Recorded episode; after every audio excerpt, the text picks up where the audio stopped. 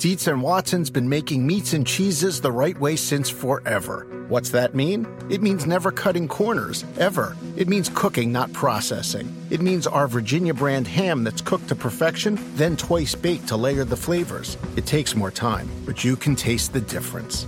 We come to work every day to do it the right way, even if it's the hard way. Because if it's not right for us, it's not right for you. Dietz and Watson, it's a family thing since 1939.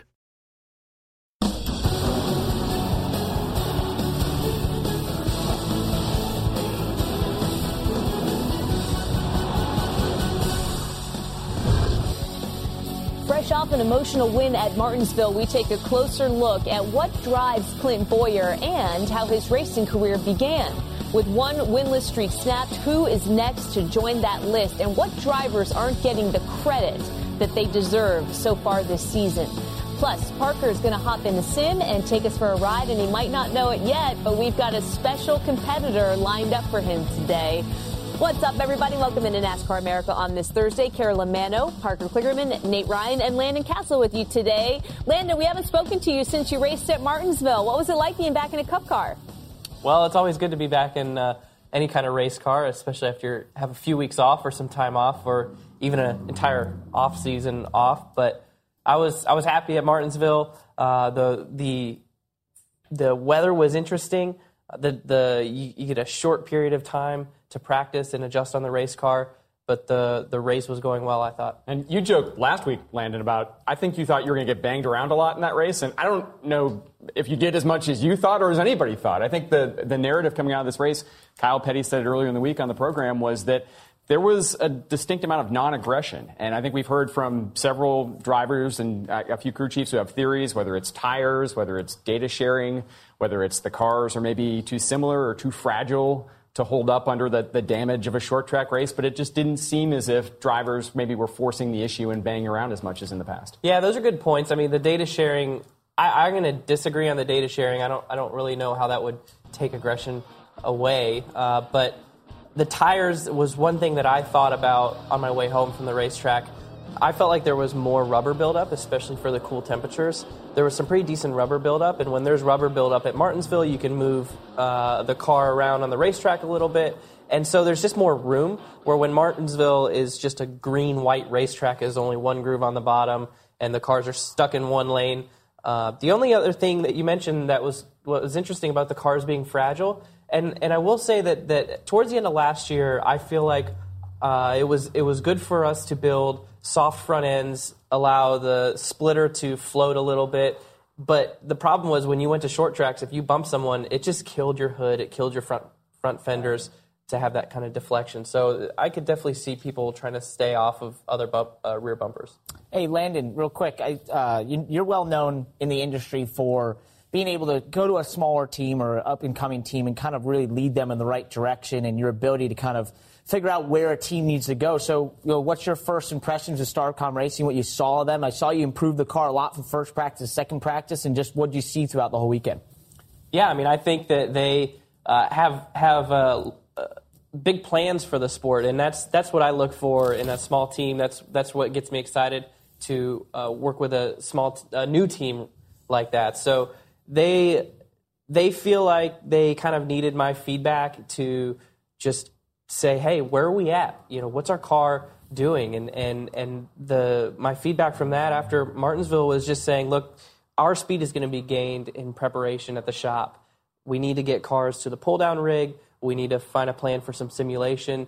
And it's not even that the setup of our cars were wrong or bad. It's just that you got to get to the racetrack and the splitter's got to be just right. The side skirt's got to be sealed off. And, and at that point, I can take it to 100%.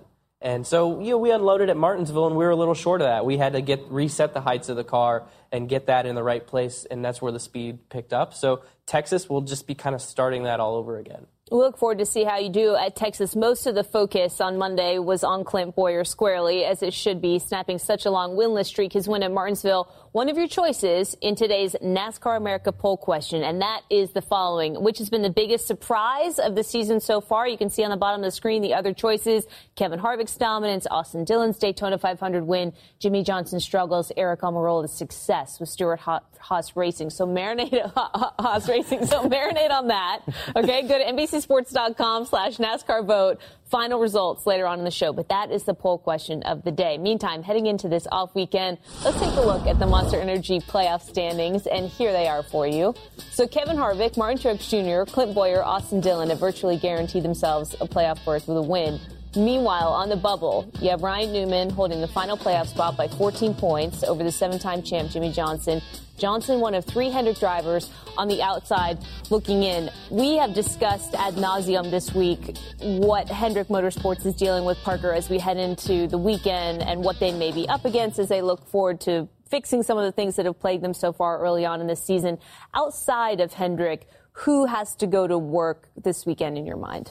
Well, I think there's a, a couple drivers out there, and not specifically organizations, but drivers themselves and their particular teams. And actually, uh, Nate and Landon and I and you were all talking about this before the show, and we came up with a multitude of drivers. And one that really stuck out was Jamie McMurray in that one car. They've gotten off to an abysmal start outside the top 25 in points, have not been able to hit on anything. He had a terrible race at Martinsville, caused our only caution from an incident really on the racetrack.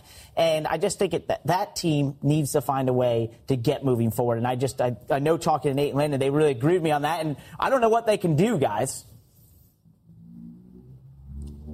Yeah, yeah. I mean, I think that uh, Jamie, I've I saw him last year, and I was like, Jamie, what do you got to do to get some speed uh, to catch up to your teammate?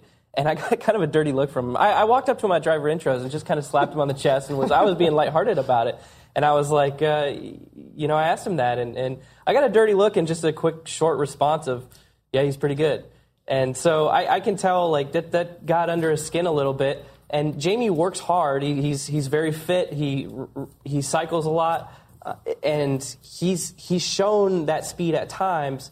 But he's got a heck of a rabbit to chase in that 42 car, who is yeah. always fast. Yeah, I mean, I think that's part of it, Landon. That certainly when you look at his teammate Kyle Larson, there's a lot he's competing against there. And when you're 26th in points and don't have a top 10 like Jamie McMurray has, then that's going to eat at you a little bit. And then when you consider the fact that you mentioned he's very fit, He's, he's stayed in peak physical condition, but he's in his 40s now. And one of his good friends is Matt Kenseth. And I'm sure he looks around and sees that right. this is becoming more and more of a young man's game here. And unfortunately, right. for somebody like that who's not producing, even just six races into the season, I'm sure this break is, is something he probably right. welcomes. Well, we talked about homework and, and the data and things like that. And, and I think Jamie is, he's really a smart guy and he knows how to read that stuff. He knows how to pay attention, but there's a lot more homework to do these days in the Cup Series to be successful and a lot of research. And they have those tools at Ganassi. You know, they've got Josh Wise over there uh, training the drivers, preparing the drivers,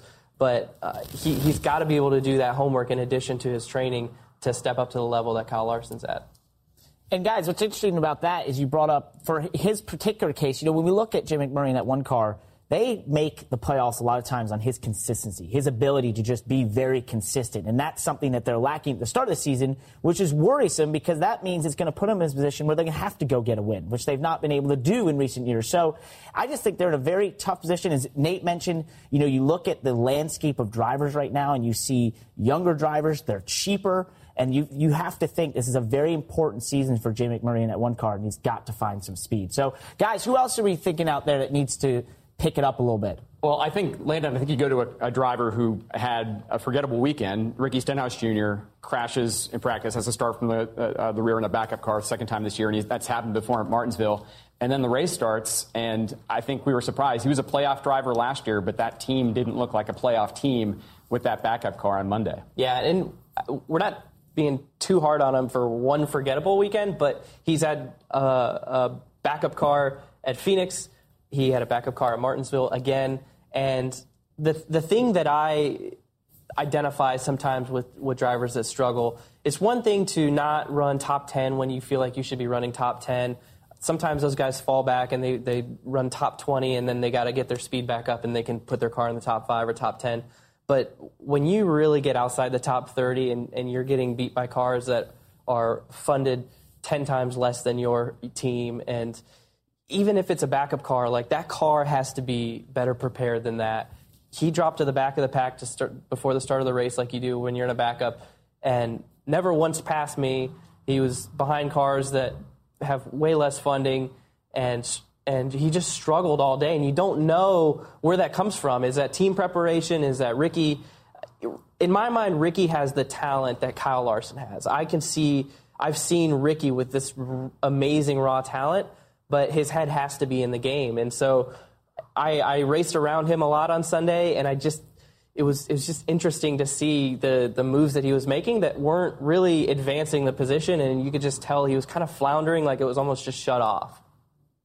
And you know what's funny about him? You mentioned, you know, having a bad weekend at Martinsville and, and wrecking that primary car in practice. And I, I can't think of how many times we've seen him do that. But uh, there's one thing I like about that, what I see him doing. And I know this is kind of contrary to what you would think, is that he's pushing. And I, I think, you know, you talk about the mental game of Ricky Stenhouse, and that just to me always looks like he's pushing. He's trying to get the maximum he can out of those Roush Fenway Racing cars, and they're not always giving him the cars capable of his commitment. I've heard Jimmie Johnson once talk about how he messed up a qualifying lap, and his commitment was over his car, what his grip level was in the car. So I think Ricky runs into that a lot of times where he's pushing so hard, he's trying to get everything out of those cars, and it's just not there for him. And I believe wholeheartedly he is just as talented as Kyle Larson, as you said, Landon, but he doesn't have the equipment to back him up.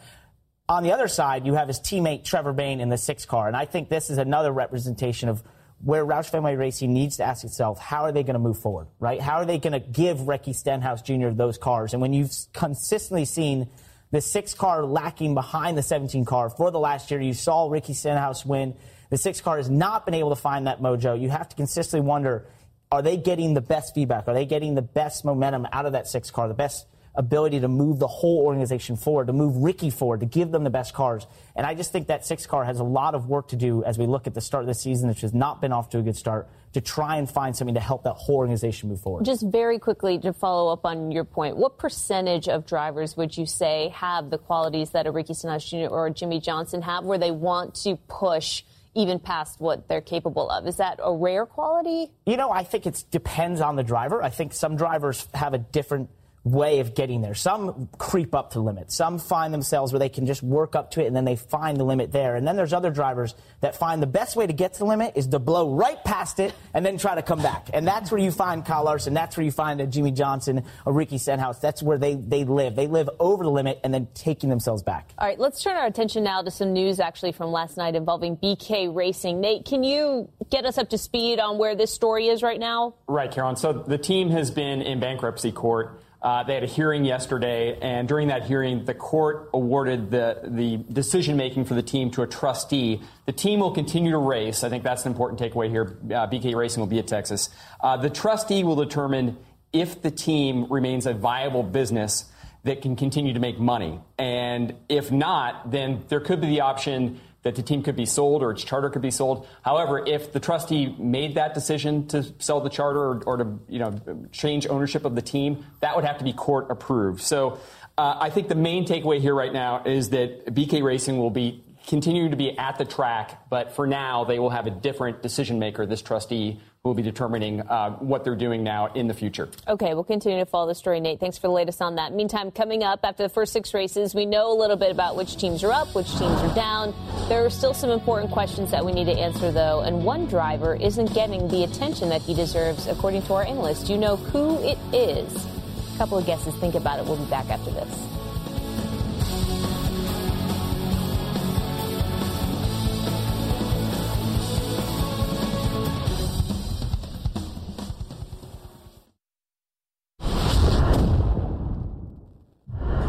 Store is harder to go to without a detailed plan? Come again? Home Goods or Target?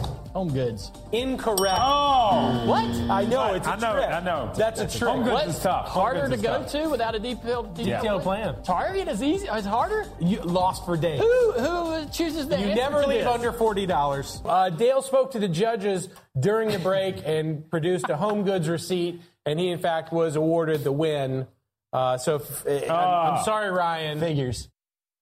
that was just a little bit of the fun we had yesterday in Wednesdays with Dale Jr. If you missed it, make sure you don't miss it again. You can catch it every Wednesday, 5 Eastern, right here on NBCSN. It was a whole lot of fun. It's really laid back. Um, right now on NBCSports.com, if you want, you can actually read the latest edition of Bump and Run. This is really cool too. It's something that you get there all the time. Our NASCAR writers giving you all their answers to the sport's biggest questions. So we have a couple questions of our own to discuss, and we're going to start with the most recent history with Clint Bowyer snapping that 190 race winless streak at Martinsville. So here are the longest active winless streaks in the Monster Energy Series. It's led by Paul Menard, hasn't won in 238 long races. David Ragan, Trevor Bayne, Jamie McMurray, AJ Allmendinger, Almirola also trying to break major winless streaks. Landon, when you look at this list, who do you think is going to be the next driver to end their drought? Well, I mean, uh, I think Aric Almirola is one that this is a, a, great chance for him to end that winless streak, and his teammates are obviously fast. His cars are fast, but you know, the last segment we gave Jamie McMurray such a hard time, so he's going to have to end his winless streak if he's going so to overcome. Him to be next. Yeah, I guess okay. he's going to have to end his winless streak if he's going to overcome uh, the the speed that he needs to find. Well, I also I went with Aric Almirola, Landon, and the way this question was phrased in the Bump and Run segment, which Dustin Long does a great job every week of putting up on NBCSports.com. The way Dustin phrased that question is, I think, who needed to win the most, yeah. who needed to end that winless streak, and even though Aric Almirola is at the bottom of that list. I think he's the guy who he started off 2018 so well, new situation, new ride, new car. I think he needs the breakthrough. I think it needs to happen sooner rather than later. De- uh, well, it, de- it, definitely needs to happen because obviously Harvick has been fast. Clint Bowyer just won. Kurt Busch is, is probably going to come through at some point, uh, as he always does. So it definitely needs to happen, but I don't see him under the same pressure as some of the other guys. Uh, he, he's it's it's very you can tell it's a very Cinderella. Uh, everybody's really happy and positive around him right now. So top fives and top tens are going to be good for Aric. And but you're right. I mean, it definitely it, it'll come. Nice pick, but I'm going from the bottom of the list to the top of the list at 238 races in winless streak. Paul Menard in that 21 car is going to break his winless streak this here. season. Yes, I guarantee it. In those Penske cars, Penske That's is on it this year. I'm, I'm, saying it, guys. I'm going out on a limb here. I just know it. This car is so fast. We're seeing him in the top 15 points. He's running better than he ever has in his career. I just believe that that 21 car will find a way into victory lane this season. I love it. I love it. I love you going Hey. out on a limb. Listen, uh, Dustin Long, we've we've we should mention we've tweaked his question slightly for our purposes. He's a respectable These are more fit journalist. for TV. Yes, so we've we've kind of made some adaptations, and one of those involves another driver that is just itching to get to victory lane. Kyle Busch finished second three times this season at Martinsville. He talked about being so close yet so far away. I mean, we, we take solace, sure, but um, you know, ultimately we're we're here to win each and every week. I know everybody is, but uh, we've been that close each and every week, so we're we're right there. We're knocking on the door. We're trying. Um, you know, I wouldn't say it's it's one particular thing that we can pinpoint. Uh, We've just been beat by somebody kind of hitting it a little bit more than we have, and um, and we've been the closest thing to everybody each and every week, and we're getting beat by different guys. Um, you know, the SHR team is certainly probably uh, one of the, the better teams right now, um, but we're we're right there knocking at their heels.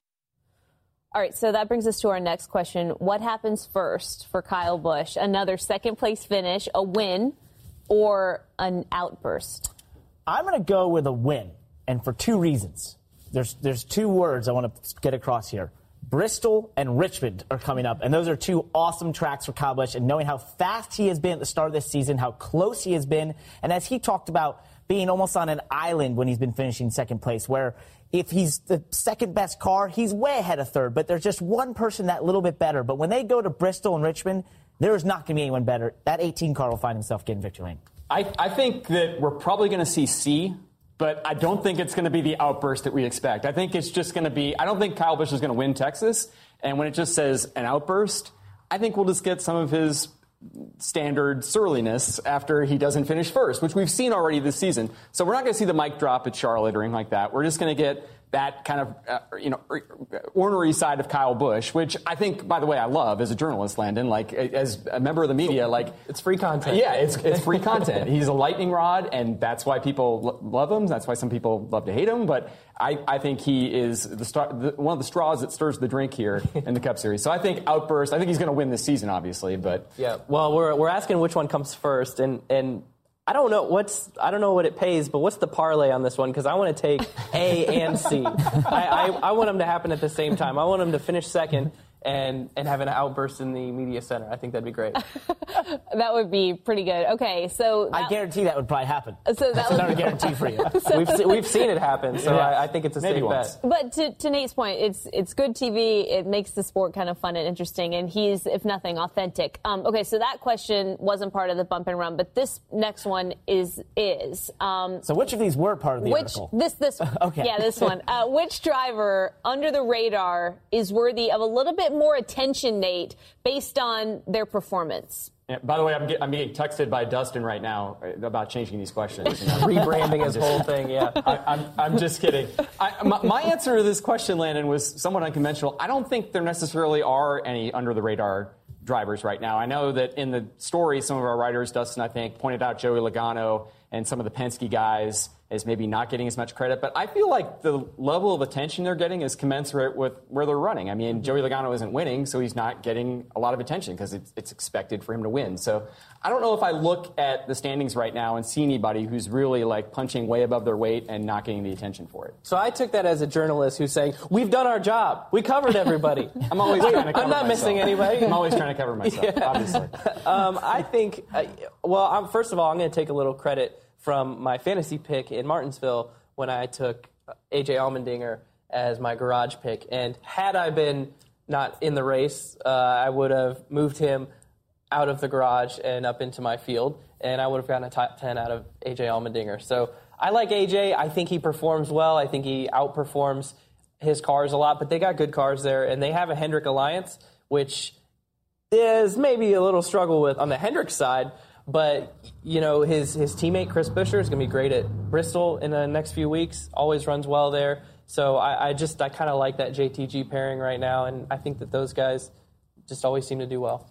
All right, so you guys are probably going to make fun of me for my, my pick here, but I'm going with our Daytona 500 champion, Austin Dillon. And my point of this is, is that since he won Daytona 500, yes, we all talked about him for that week, and he got to be considered a champion for a whole week. But since then, we haven't seen much out of the three car, but he has held on to a playoff points position through these couple races. We'll hear a little bit more from him and Scannell coming up later in the show, right?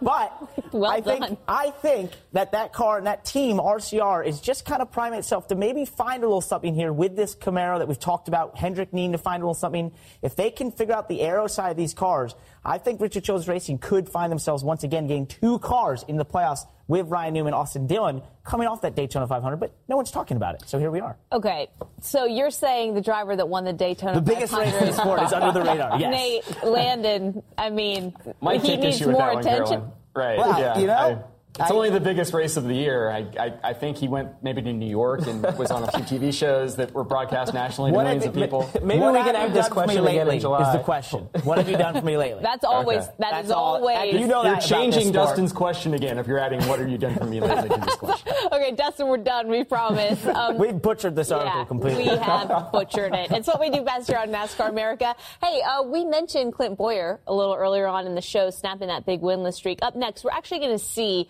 how his days in racing all got started.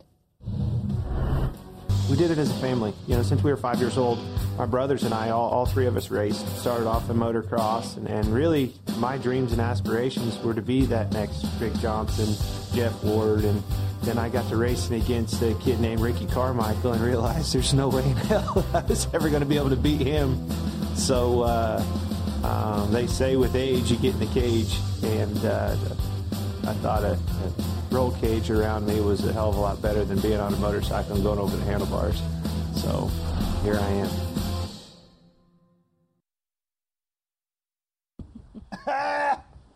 How about that? Woo! Clan, if you uh, don't mind to grab that microphone. damn mic. I wanted that damn clock. How are we going to get it home? What do you do? My, uh, I'm going to ratchet strap it to the. But we drove my wife's SUV.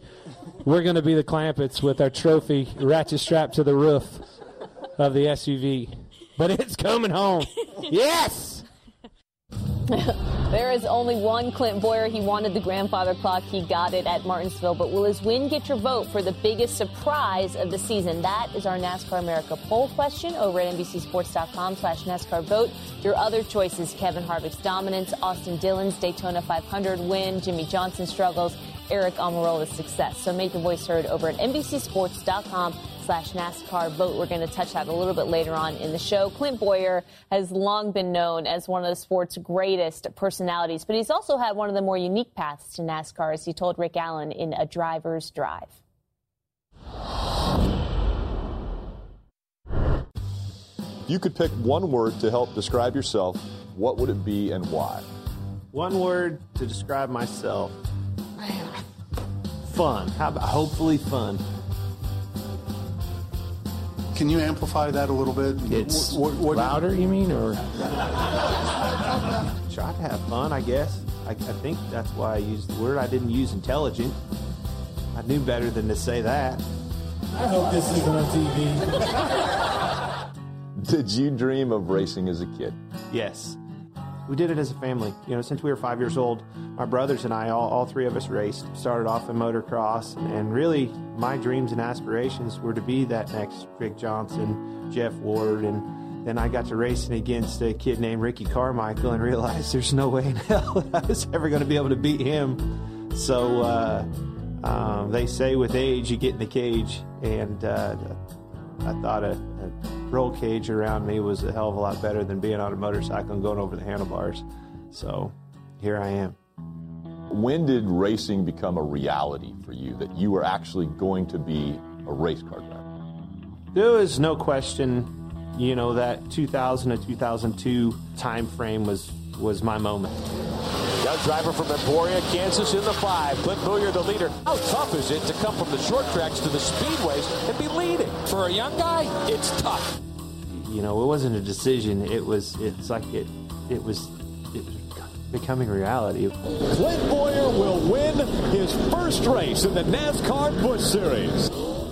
Didn't think ever in a million years that I would ever be a, a you know a NASCAR uh, Cup driver, but I, I I thought right then and there I was confident in, in enough and, and in seen enough that I thought I could make a living doing that. and Never have to punch a time card. Which was the goal. Time cards suck. Who is the most influential person in your racing career? My dad. I mean, he's always been that way.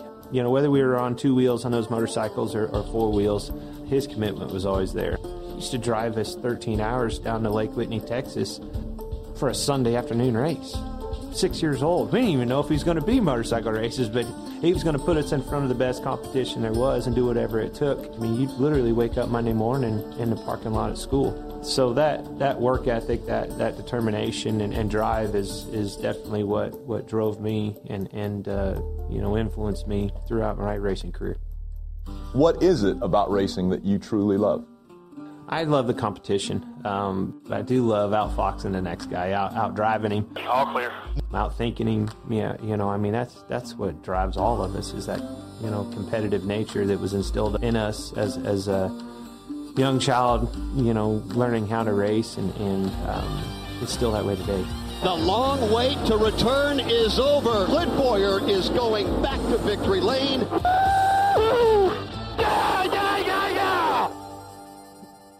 Different personalities is what makes NASCAR so great, but Clint Bowyer's is the biggest. He's the most engaging. He's the most affable among the current crop of drivers. And Landon, we were curious, who are some of the drivers from the past that you remember as having those big, larger than life personalities that you were just glued to coming up in the sport? Well, I can tell you one that um, definitely hits me personally is Dick Trickle. I'm a short track guy from the Midwest. I grew up in Iowa. I raced all the Rockford, Madison, La Crosse uh, racetracks growing up, and and so I had a experience with Dick at Madison International Speedway in probably 2004. We were in a 100 lap late model race. We ran side by side for half the race, changing positions. and I just cleared him, got away from him a little bit, thought, man, I'm in the clear here. I got away from, from the legendary Dick Trickle. And uh, with a, with a lap to go, he put the fender on me and moved me up the racetrack. I went and saw him after the race, and I was like, man, that was a good race. Thanks, thanks for, uh, thanks for kind of teaching me a little bit. I was 14 years old. And he pulled out a cigarette and offered me a cigarette right there on the spot. So, uh, so, so Dick Trickle for me is a is a pretty good one. You know, and, and Kenny Schrader kind of is, is along the same lines as a short track guy that just raced everyone. When I was a kid uh, at Hawkeye Down Speedway growing up, uh, Schrader would make it to to our racetrack a couple times a year, and, and man, that guy would just race everywhere. He would he would just those promoters would call him, and they loved him. Yeah. I, I, I'm sure Trickle, by the way, was probably smoking during that race before he offered you the Yeah, cigarette afterward absolutely. as well. But One of his um, signature lines I always heard uh, from him, Landon, was that you needed about an hour of sleep for every 100 laps you're going to run. And I think that also applies to the guy I would consider the most colorful I've covered in NASCAR, the most charismatic. I mean, it's definitely Tony Stewart. And much like Kenny Schrader, who you just mentioned, Tony Stewart has that barnstorming, short track vibe to him. You know, he'll race anything, anywhere, any night. But like Trickle, I think he's also got that charisma and that magnetism to him. I think with Smoke, what sets him apart is he really likes being the center of attention. He likes when everything sort of revolves around him, even when things are controversial and he Yeah. can be a little bit churlish and short with us. I still think he likes being in the middle of things. Um, two other guys who I covered who are even aren't, in NASCAR anymore, but I think had really good personalities and would have been interested if they stayed. Scott Speed and Travis Pastrana, um, I, which I know are kind of unconventional, but I think both of those guys also had a colorfulness to them, Parker, that you could probably relate to because I mean they're they're both like of your generation and And you're colorful, and so. you're a colorful guy as well. Actually, so you know, nice of you. Thank I you. would put you in that category as well. Oh, that's so kind. I actually want to take a step back, though, to a guy you were mentioning there, uh, Landon, which is Kenny Schrader. And I had a funny story about Kenny Schrader where you talk about all the things he raced. Well, he was doing the ARCA race, uh, I think it was DuQuoin or Springfield, one of the dirt tracks in my year in ARCA where I was going to dirt for the first time. And I went up to Kenny before the race and I talked to him and said, hey, man, you know, what am I doing here? And he's like, you'll be fine, do this, blah, blah, blah. We get in the race. I go on to, to lead the most laps, win the race. He finished like fourth or something. I run up to him and I said, hey, man, not bad for my first time on dirt. And he looks at me and he goes, that ain't real dirt. Walks off. so I've always thought, was, ever since, it's like, all right, I want to be him when I grow up. That guy's awesome. These stories are so good, though, of young drivers desperate for Yeah. feedback, like you and Landon, to come up against just like a brick wall of a huge personality. It- it's so, good. Well, it's so similar to your uh, story of Dick Trickle because you think, you know, you think you've seen them on TV, you think you know their personality and thing, and then it just hits you blunt in the face, like, oh wait, no, they're a real person, and they have, you know, they, they wanted to win this race as bad as you did. So I think it's pretty cool. You know who we also should put in that category with Tony Stewart though? Uh, Nate is Tim Richmond. I know it's almost cliche at this point to mention him because it seems like every 20 something year old NASCAR hopeful is considers themselves the next Tim Richmond of some sort that, in go. that way. How great is And that? that workout video, I've actually been doing that same workout lately. So Oh, uh, I'm going to send it to Landon after the show. But, uh, you know, he was just such a cool personality that really ushered in like the ability for drivers these days to be themselves and to really want to be outward about their personality and what they enjoy. And I think, you know, Landon, you, you spend a lot of time doing things that on social media and such that, you know, is just about you. And that's what he really ushered in that era for us. And what would Tim Richmond be like on Twitter? Just right? I can't imagine. Man. You beat me to that one. Oh, yeah. Yeah, Oh, I- man. that's for sure. Tim Richmond's a good one. I, I like that you brought up Scott Speed. I had no idea, and that's that's that's pretty cool because Scott. I, I got I made friends with Scott pretty early on in his NASCAR career and hung out with him a lot. And let me tell you something about Scott Speed. He is one of the most naturally gifted people you've ever met. He's one of those guys that like you give him a ping pong paddle and he goes, "Oh, I've never really played this before," and in 10 minutes you, you can't beat him, right? Or you you know you put him on a unicycle and he'll figure it out. Or you give him golf clubs, he's never played golf before. In a week he's shooting in the 80s, right? He's just one of those guys that's just always talented, always skilled, and and he just he has no filter. Right. Like, he just has no filter. He, I think he got uh, kicked off of iRacing a couple weeks ago. Right. Uh, it's, and he bought this really expensive simulator, gets kicked off iRacing, I mean, and sells it. He wins And- a truck race, and the first thing he does is he strikes the thinker pose. Right. He's raced in Formula One. He's worldly. He's just he. I, I was just really entertained whenever he would come in the media center, which wasn't often enough, unfortunately, and would do interviews. We just, you'd always hear something different. The last thing I'll say on Tim Richmond, by the way, Parker, is uh, I was talking to somebody from NASCAR marketing before Daytona, and they consider Ryan Blaney to sort of be the modern day Tim Richmond, perhaps with not quite the same illicit activities or illegal um, things that might time, be going Nate. on. There's still Um, Yeah, there's still time. But I mean, Ryan Blaney certainly is very savvy on Twitter. So maybe if you were thinking of modern day Tim Richmond on Twitter, that would be the guy. It's a good choice. I've actually heard that comparison a couple times. Scott so. Speed's been nice enough to join us on NASCAR America. We're not going to see him in the simulator coming up next. No, we won't. well, we are he's going to at see Vanity you. Racing. We are going to see you. Grab your Tim Richmond dumbbells and uh, head on over there. Parker also going to be joined by a special guest, turning some laps at New Smyrna Speedway. That's next, right here. Stay with us.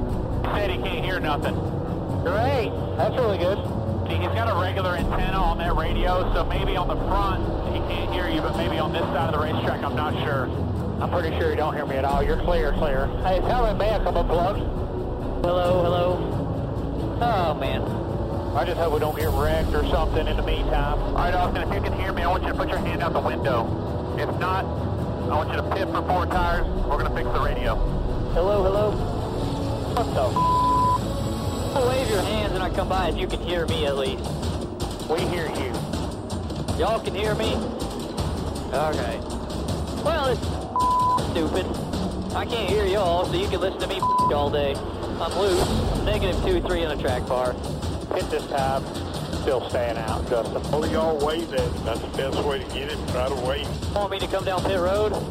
Wave it up and down, yeah? You want me to come down pit road now? You can hear me. Can y'all hear me? Wave the sign if you can hear me. Yeah, coming to you.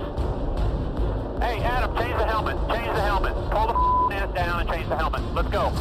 Hello, hello, hello, hello. Hey, you got me, Austin? Austin, give me a thumbs up. You got me on one there? Austin, you got me. Can you hear me? Are y'all ready to try something else here? The push to talk is by the left side mirror on the roll bar. Hear me? Yes, I got you, Austin. Yeah, I finally got you now. All right. Okay, gotta go, gotta go. Glad you can hear us. Yeah, that that was real fun, huh? Yeah, other than running the 10 in the back backstretch wall, you did pretty good. Austin, we're five laps down right here, so just do what we can to survive here. We got to have a better game plan for that next time. It sucked it happened, but we now we know we got to have a game plan so we can not just kill our race right off the bat because of our radio. Most seasons have highs and lows, and that was Austin Dillon last week at Martinsville. Parker has had some highs and some lows in the simulator, and we wanted to give him a little competition today while in the sim. So, Parker, one of your opponents, Ty Majeski, driver for Roush Fenway Racing in the Xfinity Series, where he shares the 60 car with Austin Cindric and Chase Briscoe. He is also the top ranked iRacer in the world. So, good luck. Yeah, thanks, Carolyn. Geez, you guys picked some really easy competition for me. He's right on my tail right now. And we are at New Smyrna in Florida racetrack, the short track in super late models. And Ty, thanks for doing this, man. You're the three-time Governor's Cup winner in a row here. Just talk about what the difference is between a super late model and that Xfinity car you drive. Man, these super late models are a lot of fun. They have 10-inch slick tires. Uh, they put down about about 550 horsepower, give or take, and uh, they're a lot lighter than an Xfinity car. Uh, they also have a lot lower center of gravity as well, so uh, they're a lot of fun to drive. Um, you know, I, like you said, I won three Governor's Cups here in a row. Um, I remember the first time I ever came to New Smyrna, and it was at Speed Weeks in 2015. And I had run thousands of laps on iRacing before I actually went there in real life. And I pulled out of the pit area in the middle of the track, pulled out uh, onto pit road, and I swear it felt like I had been there before. iRacing does such a great job scanning these racetracks and making it so realistic so guys like me can come on here before they go to a racetrack and get some seat time and um, shorten that learning curve uh, a lot. So uh, iRacing's been a, a big part of my career, um, not only um, giving me experience uh, that I otherwise wouldn't be able to do, and they have they have done a great job at uh, at promoting the sport and um, supporting young guys like me. Uh, they've been a huge part of my life, and, and they've sponsored uh, my super late model team out of La Crosse, Wisconsin. And um, we wouldn't have been able to do what we've been able to accomplish without without their support. And uh, for that, I can't thank them enough. Absolutely, man. I should point out you're in that 91. I'm taking up the rear of the field here, my normal position, the caboose on this train, and you're out driving me while just doing that long chat there about what this all is meant to being a part of iRacing, and I'm I'm struggling to keep up, man. This is tough. I can see you're very good at this and getting around here, but just also, you know, short tracks in general, and what you've learned in short track racing. You know, a lot of fans have been talking. A big topic in the sport has been that we want more short tracks. We want to get the NASCAR cars on more short tracks in front of the fans, and you are obviously good at short tracks. Would that be something you would want as well? Yeah, absolutely. I mean, short tracks provide great racing, and you know, uh, I some kind sometimes take a little heat for only doing short tracks on, on iRacing, and uh, I get a lot of questions. Hey, why, why don't you run the trucks or the Xfinity cars? I love short track racing. Short track racing is exciting to me. It's what I know. It's what I grew up with, and I'd love nothing more to see more short tracks on the NASCAR schedule. And let's talk about your NASCAR schedule. You got your first race coming up at Bristol. I believe you went and tested there. How did it feel to you? What did you think of Bristol? Bristol was awesome. It's it's like nothing I've ever experienced before. There's a couple short tracks up in Wisconsin. One one in particular, Slinger Super Speedway. It's a quarter mile high bank like Bristol, and um, that gave me somewhat of the same sensation. But I'll tell you what, Bristol was unbelievable. Um, my first, my very first run out on, onto the racetrack. Um, we were hitting the splitter a little bit, which uh, was a good excuse for me to come in and catch my breath a little bit and regain my thoughts. And then we went back out there, and I, I adapted pretty quick from there. But uh, it was definitely a learning experience. Uh, the Roush Fenway crew has given me a, a, great car to go there with, and oh, just avoided a wreck there. Um, nice avoidance. So, yeah.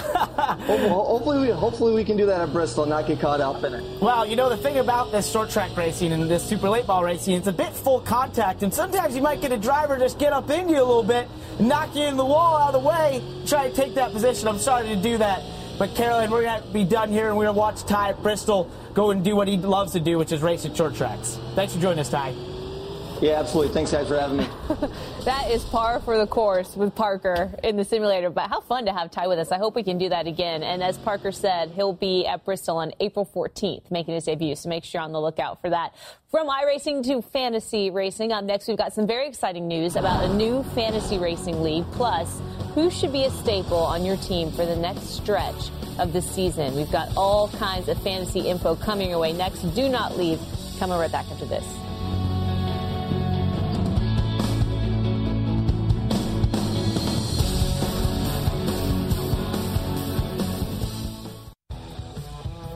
Welcome back. Each week, our announcers have been giving their NASCAR fantasy live picks here on the show, and each week it has been full of trash talking galore. So we thought, why not get the fans in on this? That's exactly what we're going to do. We're rolling out the NBC Sports NASCAR America League in partnership with NASCAR.com. So all of our NASCAR announcers, our writers, joining this very special 10 week lead and as a lead up to NBC NASCAR's broadcast in Chicago in late June. So we're going to give you all the details on Monday about how you can join, how you can compete against Dale Earnhardt Jr. and Jeff Burton and Kyle Petty and Parker and the rest of the gang. And Landon, just FYI, this is the part of the show where you're allowed to brag about fantasy, okay? I heard you made an AJ Allmendinger reference earlier, but now we are talking fantasy. We're six races into the season. We can look at the next stretch of six races and kind of get some early predictions here from the analysts that we have on the show that are going to be a part of the league. As you look at the next six weeks and where we're headed here, we're going to return at Texas and then we go on from there. What are you looking at, Landon? Well, uh, I already said it earlier, but I, am going to put Buescher in my garage for Bristol. I think Harvick is kind of a hot, cold guy, and he's hot right now, so I'm going to ride that wave. And I think Blaney's got some speed, so I'm going to ride the Blaney wave. I'm, I'm going to be nice to Ricky Stenhouse Jr. after we torched him earlier and say he's definitely in my lineup for Talladega. I mean, that's an obvious pick. Uh, I think that certainly for Texas, I would have Martin Truex Jr. because he's so good at the mile and a half tracks. He's won it virtually all of them, uh, and it was so strong last year. But uh, when Carolyn talks about bragging, uh, you really shouldn't listen to what I pick because I'm a terrible fantasy player. Nate. Wow. Nate. I'm abysmal. You- just- you're, from what I understand, you are in my group, like the way that we group Oh, things well, together. congratulations so I on need finishing you, ahead of me. Teammates. I need you to uh, bring your best stuff to That's the table. fine, Nate. You know what? You can come to me for lessons Ugh. anytime. Oh, I think I've won the last Thank four you, weeks, Here so we I'm go. just saying. And if you want to know who to listen annoying. to, This is for gonna the be right annoying. picks, Okay. then you just listen to this next segment. Who you should pick for Bristol and Richmond, I already mentioned. That is going to be You put Kyle your hand down? No, no, I got to talk to the. I got. Let me talk to the viewers real quick. All right, boy. So, oh, Oh, boy. You got to choose Kyle Busch for them, but then your secretive pick that you probably haven't used yet this season, you got to get Alex Bowman for Talladega, and that 88 car is going to start to light things on fire a little bit. I feel very much confidence that they are going to get things together Hendrick Motorsports, and that 88 car will lead the way. So choose him as well. This is only going to get worse from here. I love it. It's going to be great. Um, another reminder, real quick, to vote in today's poll question What's been the biggest surprise of the season? Got a couple of options here. Final results coming up. If you haven't already, make sure you go to NBCSports.com slash NASCAR vote. So far, early look at the polls here, and it looks like Bowyer's win is the biggest surprise so far. But make sure you head online and vote. Final results coming your way next.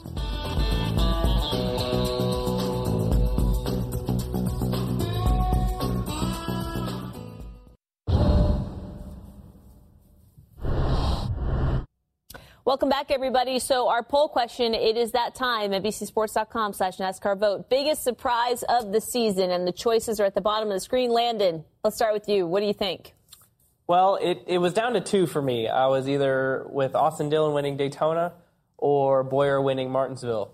Since it's Daytona, so much attrition, wild race, uh, we've seen surprise winners.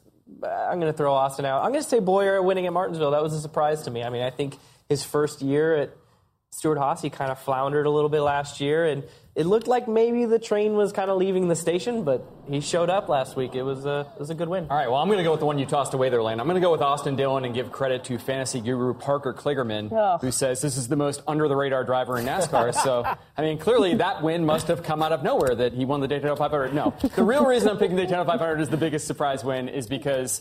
And 20 years later, in the number three, to have that car back in victory lane in the Daytona 500 biggest race of the year, I don't think anybody would have predicted that, and I think that's why it's the biggest surprise.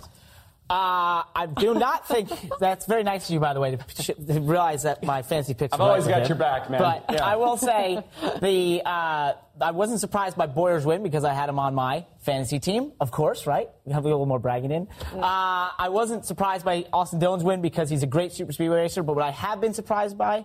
Jimmie Johnson's woes and Hendrick Motorsports. I really think that that has been surprising for many, considering before the season we felt like they were going to be very fast that new car. This is one of the most even polls I think we've had so far on NBCSports.com. And Bowyer wins. Clint Bowyer's win, and in that long drought, Landon. Wow. Throw him up. Throw him up. That's a win for Landon. Congrats. Hey, great show today, you guys. I loved all the stories. It was a lot of fun. Meantime, we are out of time. Uh, But for all the latest, you can visit NBCSports.com slash NASCAR always. We'll be back Monday at 5 Eastern with more shenanigans. Have a great weekend. And everybody that celebrates, wish you a happy Easter. And if not, we'll see you next week for more NASCAR discussion.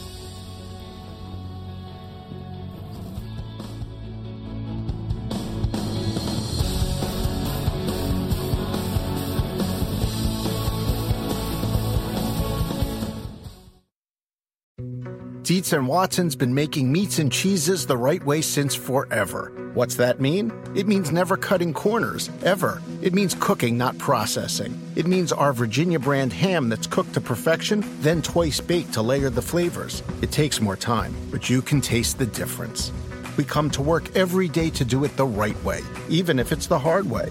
Because if it's not right for us, it's not right for you. Dietz and Watson, it's a family thing since 1939.